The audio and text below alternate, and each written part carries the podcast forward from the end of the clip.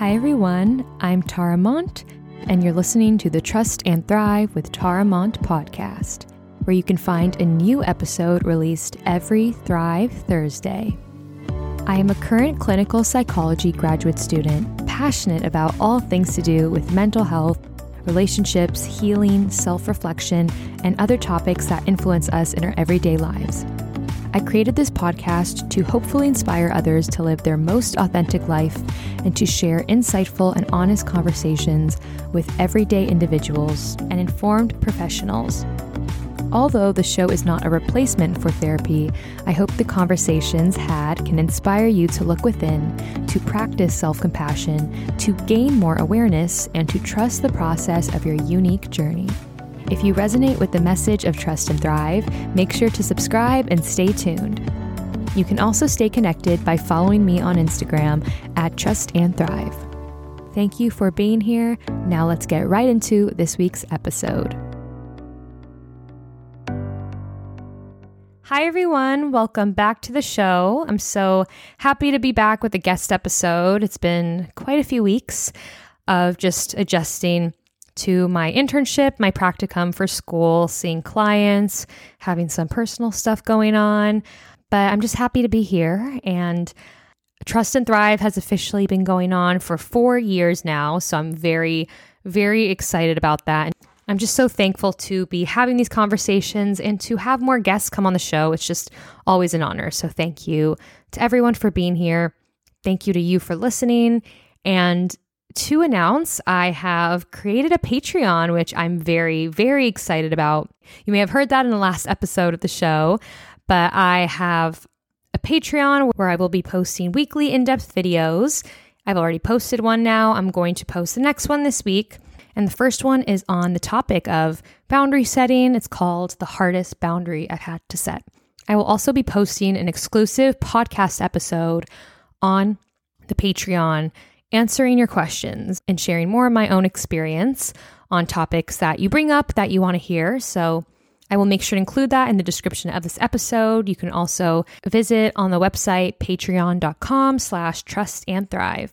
And you can also follow me at Trust and Thrive on Instagram and TikTok. And that being said, let's get into introducing this week's guest.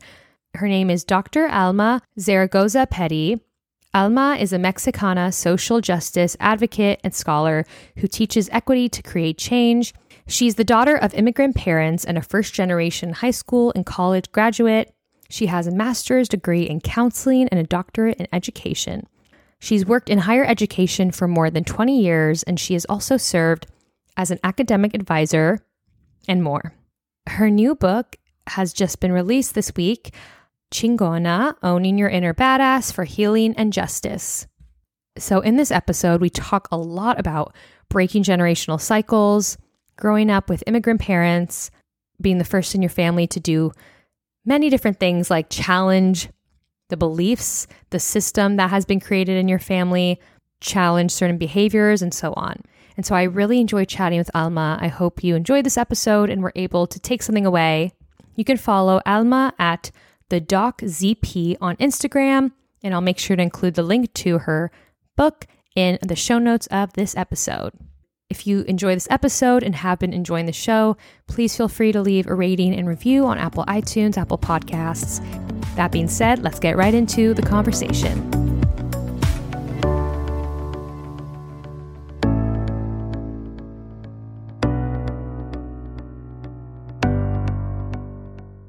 Hi, Alma. Thank you so much for being here. I'm really happy to have you here. How are you doing today? I'm good. Thank you so much for having me. I'm super excited to talk about my book and uh, to be able to, you know, answer any questions and just kind of get into it. So thanks yes. for having me. Of course, I'm very excited. So, to start off, can you tell listeners more about yourself, your book, what inspired you to write the book? So, I guess um, you know, Chingona owning your inner badass for healing and justice was really a uh you know, a process for me of really uh really starting to just get really healthy both mentally, spiritually, physically and owning sort of, you know, what I needed to change and what had to change and also recognizing uh, that part of that, unfortunately, is like really reckoning with your past. And in my case, that was something that was very painful that I wanted to ignore, that I didn't want to have to deal with. And so it took me very long uh, to write this book, but I actually wrote the book with the support of my therapist. Um, they have since become a great mentor of mine. And um, I've had other therapists who have also mentioned, like, you should write a book about your life. And I don't know if that was an indication of just like me loving to talk about myself or because they saw that like I had things to say about healing and social justice and that sort of thing. But either way, I decided to go for it during the pandemic. Um, I was one of those fortunate people where the pandemic actually opened up a lot of space for me, both mentally and like just psychically. Like I just felt so like free to kind of be more creative. And so um that's when it happened. And my background is really one of uh, being in education. So I work in ScholarMatch. It's a nonprofit who supports first generation, lower income background um, students. We provide targeted uh, financial aid, support, social emotional support through an advisor. I'm an advisor there currently, a senior advisor. And I have worked in this field for over 20 years. I decided to major in psychology as an undergrad. I went to UCLA. Uh, I then was really interested in just like what goes on in our heads, how we are, why we are, and just all of those philosophical and psychological questions. And so I continued um, and and went on to get a counseling degree. Um, and then I really got curious about equity and diversity, and in my own trajectory through those higher education institutions, seeing less and less people that looked like me.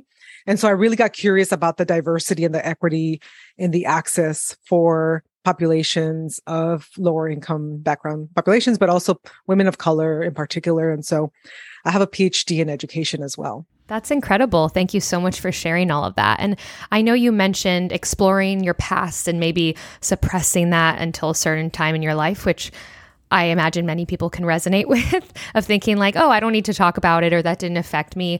Was there a specific time in your life or moment where you know, either it made you think, okay, I really need to explore this, it's being brought up, or was it like over time? What really made you want to um, reflect on your past? Yeah, that's a good question. I definitely had a very big pivotal moment that I talk about in the book that launched me into even writing the book. But even before that, I do remember um just kind of generally feeling like man there's got to be more to life like what am i missing here you know what's going on just like unsatiated, like deep spiritual questions about the meaning, the purpose of my life specifically. And and I think that because of that, I went on to like a you know major in psychology because I thought that was going to give me some answers. Uh, it's so funny because a lot of psychologists like that's why they go into psychology. Yeah, it's like their own issue. We have our own stuff, yeah. that's kind of like the main reason we go into stuff. And then I went into counseling, and during my counseling program, I was required to do personal individual counseling for myself. Uh, so that I could be a good counselor, uh, which makes total sense. And to also do group therapy, which was very new to me at that time. I was very uncomfortable. I was so much a suppressor of my emotions before this time in my life. And I just remember really, re- really being rocked like from my comfort zone and um i think that's really what began like thinking like why am i so uncomfortable by this this is you know this is a there was kind of like another question that i that i felt like i needed to explore and, and just wanting to like understand myself more Definitely. And so, for someone who is curious and has those questions, but maybe they're still in an environment at home or in a family where they don't feel as comfortable exploring that, what advice would you give to someone who is like still in that environment physically, but they are working on maybe exploring those patterns or on making some changes it was it's so difficult. I think there's so many things that get in the way of being able to do that. One is like cost right? Like there's it's just so expensive sometimes to get like straight up therapy. Um so i i would encourage people who are in those situations to really start to seek out a support system. I think that having friends who are non-judgmental when you share things and that just help you reflect critical self-reflection um, is you really journaling through what you're feeling you know what are some things that are coming up for you really starting to understand your feelings and and why you know you're you're you might be sad. You know like i remember very early on in my own journey of healing i didn't i felt like i needed someone to tell me what i was feeling. Like i was like i don't know what i'm feeling. I'm just i'm very confused. That was and i, I now know that was that's being overwhelmed. You know like that's just being so so repressed that like you don't even know where to start there's so many emotions there and so because of that it can be a lot of work. It can the first few years, the first few months, it's a long-term commitment. It's a lot of work. And that work also leaves you physically, psychologically like tired. And I would just say be gracious to yourself during that time. It is so much work happening. And, you know, like it's okay if you're tired. It's okay if you need to have uh, some time to just decompress and not be hard on yourself during that time. I think that was, if I could go back, I would be way nicer to myself and be like, you know what, girl? Yeah, you do need a milkshake. Go ahead and drink yeah. that, you know, instead of being so hard on the fact that I was like working so hard on myself. Like, I think I was, that definitely was a journey to learn how to be just self compassionate and like patient with myself. Yeah, for sure. Like in those moments, it feels like the end of the world. and then you look back and think, it was okay. So I appreciate that. And so to get into your book, you discuss the term chingona. Um, and so for someone who doesn't know what that means and the connotation maybe behind it, can you explain um, what that is and what you, how you maybe try to redefine that for yourself? So chingona is still still might be considered a very vulgar word in certain Latinx communities. Um, my Mexican background included. I think that depending on like like space and place in terms of like socioeconomic status, um, you know, just generational status. It could really be vulgar for folks. And so, but there's also a really big population of Latinas that are reclaiming this term uh, to really mean something different. And so historically, chingona literally like I, you know, like there's there's um I don't know if I can say bad words in your podcast. Oh yeah, go for it. it, it means children of the F word. And it is reminiscent of just the colonial period of when women were being raped by the Spaniards in Mexico and being called that. And so uh, the children being called as chingones, chingon. So it always had a negative etymology, like where it comes from. But over the years, especially for men, chingon has taken on a much more positive light. It's much more like you're a badass, you're you're empowered, you're you know you're someone to like want to be like. But for women, I feel like that became much like slower. That process of like being called a chingona was like being called someone who's annoying, a son of a bee, you know, that those kinds of like connotations, uh, which we see across cultures, right? With like certain terms, like, um, you know, I'm thinking specifically like being called, calling women cunt, like in, in, at some points, like it was such a diss. And a lot of different populations uh, during like sexual revolutions and like just, you know, women's right, like seasons, like it became co, you know, co-opted and, and sort of a, an emblem for like, yeah, and what, you know, like I am loud, I am here. Yeah. Cares? Like this is part yeah. of being a woman as well. And so that's that's what chingona represents to me. It represents um you know a very uh a place of empowerment that takes on and acknowledges my history, my background, um, but also is outward. It's about changing one another as a culture. It's about uplifting other women in this struggle, in this process. Um, and so it could really it's something that has been reclaimed i would say as well by a lot of latinas um, and so it doesn't it no longer means what you know it may have meant many years many generations ago um, and so that's what chingona means yeah, thank you so much. And it's just like fascinating to hear about the double standard because you're so right. And so I'm curious if you don't mind sharing like are there like specific maybe a few examples of like messages you received as a woman especially as a woman of color growing up um, and wh- how you've been working on redefining that for someone who maybe resonates and they feel like oh well i hear this all the time or i feel stuck in those limiting beliefs yeah, I think for me, the word chingona was used, you know, in my familial context as a way to really, um, like, like literally sit me down and metaphorically sit me down. Like, don't engage where no one's asking your opinion. You are to like listen and obey and not have any input on this process. And you know this is something that i think that gets passed on generationally in the way that we parent ki- our own kids and how we were parented sometimes. Not always but i specifically come from a and i talk a lot about this in my book. I come from uh you know a lineage of there being just a lot of intergenerational trauma that was never addressed. And i was the type of kid that had a lot of questions about that. When i would see certain things in my community and my family i would ask and people would just like you don't ask those things. You don't you know you don't go there. And then i and sometimes it was met even by my own family members with tears like they couldn't even express what was going on or you know that question that i was asking. And i remember re- really being impacted by that as a child and really wanting to understand what that was about you know? And i'm not sure if i i'm answering your question but that that was really something that for me uh, really started to unpack the limiting beliefs that not only like my family members had but that i was being taught un, you know unconsciously by them. Um had to go through a you know long process of like forgiving even though no one asked for forgiveness you know like people didn't show up and like hey you know what? Like i'm sorry that i did xyz while you were a child and didn't meet you where you were with your questions and instead put you down. And sometimes you need to forgive without an apology and that was one of the hardest lessons for me in moving forward in my healing and really understanding that like I didn't need to continue these cycles that were passed on to me.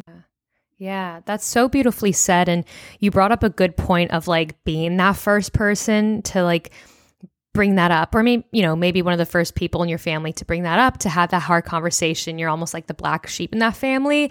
And it can be so hard when you know generationally they've been continuing on these cycles and patterns. And of course there's like that trauma there and a lot of our loved ones. Like as a child of immigrants I acknowledge that my parents did the best they could with what they knew and their parents did the best they could. But when you're that first person you can feel like such an outsider when you stir the pot a little bit. And so, can you talk about your experience of whether it's like losing relationships or upsetting people or hurting people and how hard that and lonely that can feel when you first start to do that, especially? Yeah, absolutely. I think there was definitely a season in my life where I very much was on my own, sort of navigating a new path, a new way to be.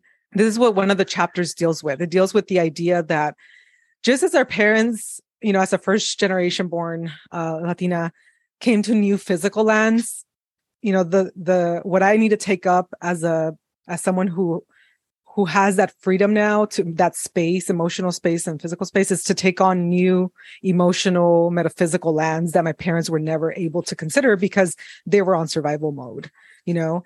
And i think that helped me really to understand and, and forgive when it was really hard to understand and forgive to realize okay if they hadn't taken that big leap though i would literally be stuck in that same you know it's hard to tell the future obviously but i feel that i would have probably continued and not known any different right? But because they took this big huge step of coming into a country where first of all they were not wanted you know second of all there's xenophobia around immigrants all the time. And I remember being really scared as a child, you know, about my parents' status, that sort of thing. Um, it really empowered me to to like discover places that I could go that they couldn't. And and I don't mean physical places. I meant, like I said, emotional, psychological places where they couldn't even fan, phantom to go. And so during those times, you know, there were times when I wasn't talking to my parents. I was just, they don't understand me. They didn't understand me. I think they still kind of think I'm crazy. That I'm talking about all this so openly and like not in a way that I'm like, oh my gosh, you you all were the worst. And like, you know, I actually have good great relationships with them now. But but I think that pivotal thing that made that possible were like really good boundaries. So really understanding okay how can my parents or my family members show up for me? And knowing their strength is not to show up with me for me like in a non-judgmental way. That is not their strength. Like they they only know to like sort of like you know have their own opinions on what i have going on. And so if i am going to share i i i manage my expectations so that i know that what i'm going to receive from them are like really good judgment and questions and critical like thoughts. And so there's times when I need that. There's times when I'm just like, you know, I'm maybe in a season where I'm like not sure what to do or just needs to hear them and their opinions that are, sometimes are, I don't ask for, but they give me. And so sometimes it's fine. I'm like, I have the capacity. I feel good. Like I'm, you know, I'm in a, in a place where like, I can take that and not take it personal um, and just hear like your concerns because now I'm able to see that I'm able to see beyond sort of the criticism and and and know like oh yeah I think they're just really worried that X Y Z, you know. But if I don't have those, if I didn't have those boundaries uh, very early on, I think you know as early as in my late teens I started to have some boundaries around uh, what I can share, what I can expect if I share uh, if I have the capacity to like deal with their responses, or if I have, or maybe it's you know it would be better to not share or share at a different time. Um, and also even the time that I spend with them, even now, I feel so bad because I'm just like openly talking. no, no, I do all the time. Relationships are complicated, complicated. Yeah. and so, you know, there's times when I know that you know, if I'm at a gathering, uh, depending on people's certain uh, moods or just inclinations that day, I might be like, you know what, I think I'm going to handle like an hour of this, and then I'm going to be gone because I can't, I can't do this for too long, you know. So boundaries, I feel like boundaries were like what helped me through those really lonely seasons of like working on it on my own or with like, you know, a chosen family as opposed to like the family that was given, and you know, and just really digging into um, relationships where I felt supported and I felt like I was able to be me and that I could dive deeper into who I am and not until, uh, you know, to whatever the people around me wanted me to be or be like, or, you know, so yeah. true acceptance. Definitely. I, I really appreciate that. That's such an empathetic approach and important to realize that, you know, you don't have to completely hate your parents or completely love everything your parents do. Like relationships are complicated. And I think it's really hard when maybe if you've grown up in an enmeshed family or a family that's like really you know continued those generational cycles and you're trying to break away from that to also accept and say, okay, I love these parts of my culture. I want to continue these patterns and I also want to break these. And I think that has to do with boundaries and kind of figuring out what your needs are, what I want to continue, and what I want to set boundaries with. And so, for someone who is starting to set boundaries and maybe they hear, oh, you don't love us, or how could you do this, or we've done everything for you, or like they hear all this guilt and fe- they just feel terrible about doing it, what advice would you give to them on holding their boundary, on the feeling? Like, how was your experience with it over time? Yeah, I wish I could say that I was always very calculated in my responses, but there was definitely times I would just go off on, you know, um, people around me, my family members. I think that it took some recognizing patterns. And so the guilt tripping responses, like being able to get better at understanding what they meant and typically not because they're forthcoming and they're you know we're, I'm, I'm, allowed to ask questions but because of a of of seeing a pattern of like okay these people have continued to be in my life even though clearly they think i'm you know i'm doing things in this very radical way and so they must really love me. Like deep down this is the way that they are they love me and the, the way that they're able to show that they love me and I'm not going to say like that's everyone because I do feel like there are instances where it might be so toxic and so abusive that you probably just need to sever those relationships. Um, and and you know, I don't want to ever condone like abusive staying in abusive relationships or coming off as I'm like, no, it's fine. Like you can work through everything. No, there's people that there you might need to just you know uh, completely sever from your life and and and that's okay that's the kind of space and boundary you need. But those times when you know in the beginning when i did have certain guilt tripping comments um i would i would i got better at not reacting. So being able to catch myself and say like oh man this is really bothering me that this is what they're hearing. You know an example that i have which i still joke about with like my sister because she also gets it. It's um my my father is really hard you know he has a really hard time expressing his emotions. So if i call him after not calling him for about a week he's like oh i'm so glad you finally i mean it's in spanish so it's, it's oh wow you remembered you had a dad. Like how great. Thanks for calling me. Uh, yeah i'm just here you know alone. You guys haven't called me. And like i'm just like hey dad i love you too and i've missed you as well. I'm glad that we're connecting now. That's what he's saying you know like he just can't he doesn't have the words to say that. So once i say that i totally diffuse him. He's just like yeah i guess i guess yeah that's kind of what i was trying to say. I'm glad you called me. I'm like yes thank you.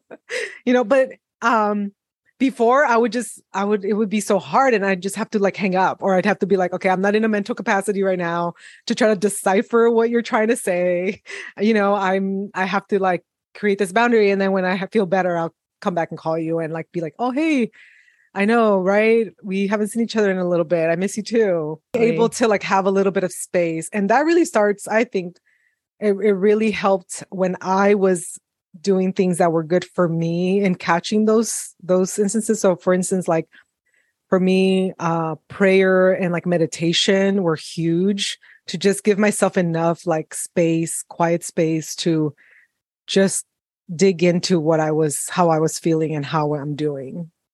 Definitely. That's that's really beautifully said and I think that's such a good example of like even emotional boundaries and you know, you're not alone in that that like it, personally I've taken it so I've taken it so personally. If like you know my parents have said something like that in the past I used to think like I'm such a terrible daughter or like how could I do this? They've done everything for me.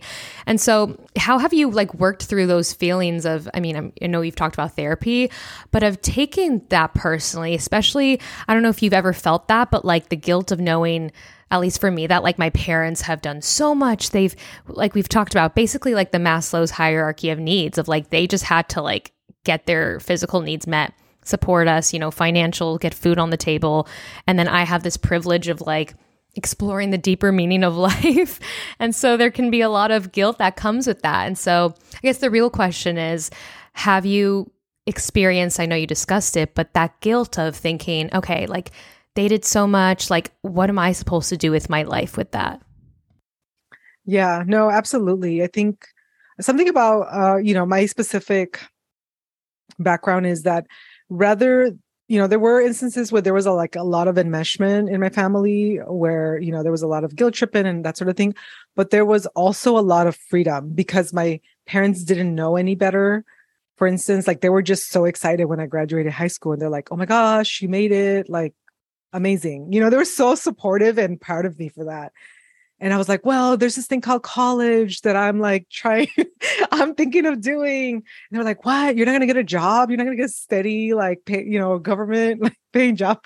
like, yeah, I don't know. I don't know if I want to do that yet. I, I I'm really curious about different things and I want to like keep learning and, you know, kind of doing, doing more of that. And because they didn't know any better, you know, and I know that this is different in different families and communities, like they were like yeah okay that sounds good like that's an option and sounds like a good option. So they were always supportive. They were just like awesome yeah go do that. And you know they were always encouraging me uh, by you know in their own way to like just keep sort of exploring. And so i think that was one of the ways that i felt their support even though it was not communicated like in that way. Um and i think that because of that, it didn't ever feel like I was necessarily leaving them behind or or like not letting them be a part of my life. It was more of like, how do I want you to be a part of my life? And and you know, I think it, I was in like my mid twenties when I first broached that conversation with my dad, and I was just like, um, you know, I talk a lot about my dad even in my book because he was one of the those big, um, kind of strong models around me at that time and you know very opinionated like had very distinct ways of like thinking about life that i was like um i'm sorry what? You know? So he definitely challenged me in a lot of like not so good in some good ways. And so as i i think as i started to you know go on my own journey there were times when i felt very guilty that and you know i, I recently even saw a like a a meme about this like when you go even to like a physical different country that is like beautiful and you just kind of have this guilt like oh i wish my family was here. I wish they would enjoy this moment. And now it's not the case. Um i've also had the experience of like inviting them to different spaces and because of their own self-limiting beliefs or like the way that they understand life they're just like oh no i don't i don't want to do that. Like they're just very kind of scared about like new territory and like struggling through like something like in a new country you know it's just there's just certain things that like doesn't seem like fun to them that for me because of my own path i've been able to do and like really like um be passionate about. And so i guess that helps a little bit with the guilt you know? I also know that at the end of the day they had to make sacrifices based on their own life circumstances just like i have to make sacrifices based on my own circumstances. And I try to relate more on a, you know, we you just this are these are the decisions you made for your life, and I, you know, even if it if, if it was very limited because of what you chose to do, there's a lot of things that you're invited to that you don't want to do when you totally could. so, so I, I, feel like part of it is just like I, I can't take that on. That's not mm-hmm. my responsibility to undo. My responsibility is to just love you for who you are and how you're showing up right now. Yeah. I mean, you almost answered this next question I have, which is, you know, you've talked about the idea of acceptance. And I think when very often, if you're working on like breaking those cycles or you have these realizations or you've been in therapy, you're one of the first to work on that. You may think, oh my gosh, like I want to take everyone on with me. Like, you don't have to fight this way. You don't have to do this. Like, we can travel, we can change these patterns together. And so, what advice would you give to someone who feels that responsibility of like bringing past generations with them, bringing everyone around them to like understand what they've, you know, learned and what they want to, you know, do moving forward. Yeah, I think I would say like there is a way to still do that, right? So one of the ways that I feel like I was able to still do that is by writing this book and being able to empathize with a whole generation of folks that are, were like me that wanted that self-help book that felt like it was about them and their life and the way that they've experienced their own journey in life. And at, least for me as someone that like read a lot of um self-help books and just like spiritual or like you know trying to understand life books like purpose lives purpose driven works i definitely looked into a lot of books. And i remember just thinking like i get the understanding behind this. I just wish like I could resonate with your lived experience. I, you know, and and instead there were like anecdotes about, you know, um, just a very like white European centric life because that's who I read a lot of books by white women. Um, because that's what's out there, not because I wanted to, you know. But in terms of like self-help books or like, you know, these kinds of uh healing books, that's what was out there when I was looking. Um, and so I really wanted to offer something to my own community where we could resonate around jokes about Cheetos or like things that just felt a little more like home, like horchata. I don't know. And so I tried really hard in this book to keep some of that who I am and my background so that I could it could still resonate with other folks who might be going through their own journey in a way that's you know very cool you know very culturally driven obviously because we're not devoid and cannot you know un undo that part um, and have something that they can also understand and relate to. That was very hard growing up for me, not being able to find those types of books. And, you know, all that to say, like, I've had amazing, like, women mentors that were white. And so I totally get that there's so much to learn from folks like that. And, and I still receive that. But there's also something very intimate and special about feeling like I am like understood at like a very deep level with this like I think get to the part of your question which was for me for me I think like because for a long time the way that I dealt with a lot of my um problematic behavior was through just re- repressing and escaping. I had to really be intentional in who I sought out to like support me in that process. And I have really found that thinking about this, your own healing from a recovery type of work is so helpful in helping you understand what is under your control and what is not for you to control. And you can't control other people's beliefs, ideas, behaviors, but you can control your own ideas, beliefs, and behaviors. And that is as most that's about the only thing you can control in life.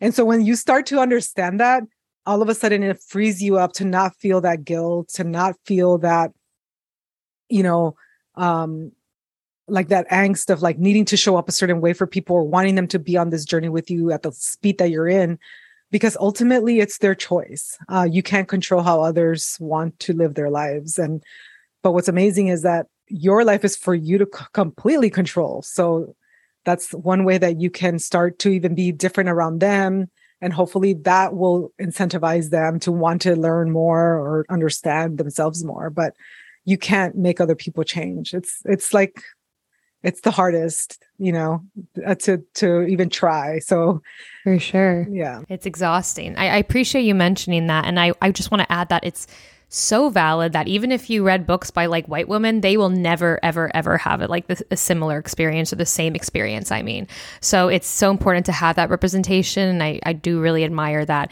you know, you took that pain, you took your experiences and you put that into a very vulnerable book and something that I'm sure many individuals will resonate with. And so, I know in one of your um, chapters you mentioned seeing your scars as proof of healing.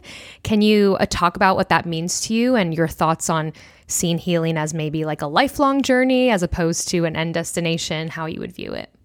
Yeah, absolutely. I actually read a lot of Gloria Anzaldúa. And so a lot of my book, for those of you that are maybe a little more nerdy beyond just the self help kinds of things that I'm presenting, um, I studied a lot of feminist theory and critical race theory. And so a lot of even how I write my book takes all of that into account, including uh, you know who i really allow to speak into this kind of understanding of life and so um Anzaldúa has you know a section in i forget exactly which one of her books um, about how scars can be can really help us to bridge us into the spiritual something like that. I can't remember exactly how she said it. She said it way more eloquently i'm sure.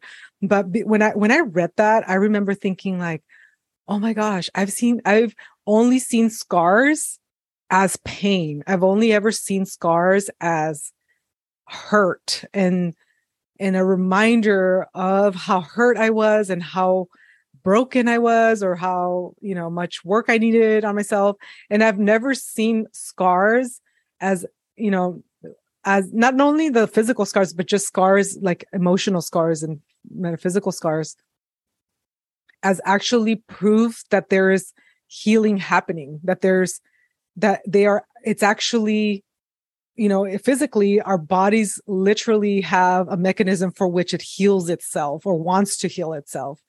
And so I started thinking about like, oh my gosh, what does that mean in terms like the emotional psychic level and how like we have this mechanism of even wanting to see healing within ourselves and each other um, because that's how we you know i like to think that as humans like I, you know the i like to think the best of humans and that people care for one another. And i come from a very long lineage of brown women that took care of one another. And so that's sort of my my view of life. And so when i think about it that way i'm like wow like our our even psychically and emotionally like my ancestors are helping me through like be able to heal these emotional scars and these scars that I have and how beautiful it is to see scars as it, it was a moment in time and now it is healing and it is becoming less of my identity it's becoming more of like this thing that happened and that don't, no longer defines me but it's a way that i am able to see actually how how far I've come. And so that's what it means to me to say that your scars, seeing your scars as proof of healing, is really about that, about having recasting a different narrative around your hurt um, and seeing how it might actually bring you closer to the kind of person you are meant to be authentically. I love that. And perfect transition because a big theme of the show is living your most authentic life. And of course, that means something different for everyone. Also, not everyone has the privilege to be authentic in the spaces that they are in. And so, for you, how would you define living your most authentic life? Yeah, that's such a good question. And I, you know, I wrestle a lot with that as well in the book. And I think one of the things that I, that it, it ultimately comes down to is accepting yourself at your deepest level and core of who you are and finding that those are strengths and not weaknesses. I think for a very long time, because I was someone who was very empathetic. Um, you know, honestly, I think that one of the reasons I was really empathetic was because of the hurt and the scars that I had, and being able to see and empathize with others that were going through similar kinds of, uh, you know, situations. And that's really what made me even more aware of of that. And so for me, like living um, my most authentic life is really being able to sit with myself and be totally comfortable in where I am. Just, you know, regret is just part of life because at, we are filled with choices all the time. And and one of the things that I really recently that I'm really working on in terms of like uh, living my own authentic life is like self trust, trusting that I made the best decision when I was in that moment, and that no matter how, what ended ended up happening, trusting that it was for the best and trusting that moving forward it's going to help me to be even better as a person you know and and and meet those kinds of goals that i have for myself. So really it's it's about being comfortable with yourself for me. Being authentic is being comfortable with yourself allowing yourself to go through the pain of life but also know that there's so much joy and that it's all in there you can't stop one or the other you just have to accept it all and you have to keep showing up for yourself in the way that you need to uh, be taken care of by yourself during those moments. Thank you so much for sharing that. And lastly, I want to ask what would you tell? This can be a deep question, but I ask every guest this. I love to hear it. What would you tell to younger Alma who didn't know what she knows now, who maybe was in a very different situation? Um, what would you tell to your younger self? Well, actually, that's why I wrote the book. It was like a response to my younger. You're like, this is an easy question for me. I love whole, it. Like 200 pages of what I would tell myself. But I think the most important one is probably going to be really seeing your your scars as proof of healing, like seeing that in in a very you know deep level, and also um, just acknowledging the the scary sort of uncomfortable and hurtful things of the past like not ignoring them and not thinking they're going to go away and not thinking that they're just it's fine but actually sitting with it and being uncomfortable and letting the tears flow and just getting to the next stage because there is a next stage and i think sometimes when we start that work we forget like that bigger picture because it's so much and heavy like I know when I went through the depression state, I was like, what in the world? Like, why did I start this? This is awful. you know? I, I think I would basically just tell myself, like, no, actually, it just broadens your capacity for even more joy and more grief and being able to hold all of it and still be okay. Like I would have never like uh thought that I would be okay with like so much crazy sadness going on in my life with so much joy and and amazing milestones, you know, as a mom, as a whatever it is, to see like, wow, I can really have I, I have the capacity for all of it. You know, and that's I think what happens at the end of that depression stage or journey.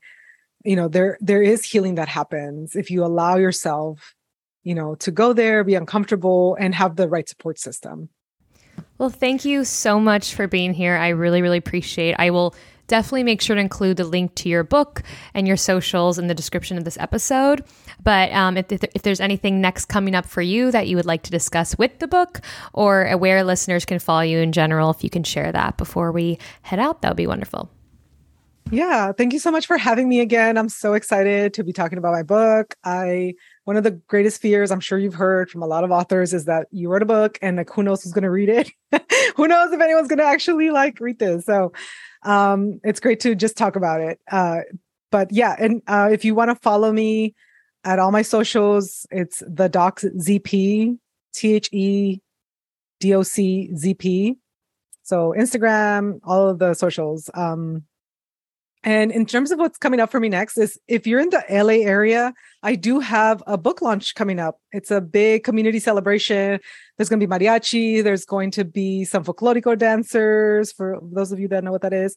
And uh, if you're interested of having basically like a really big Mexican party to celebrate my book, it'll be in LA November 5th from 12 to 5 and it's family friendly. I asked the DJ not to play too many bad words with the songs. So we'll see how it goes. I'm super excited. That's awesome. Well, congratulations. That's honestly like a huge achievement. So, congratulations. And um, I appreciate you being here. Thank you so much. Thank you.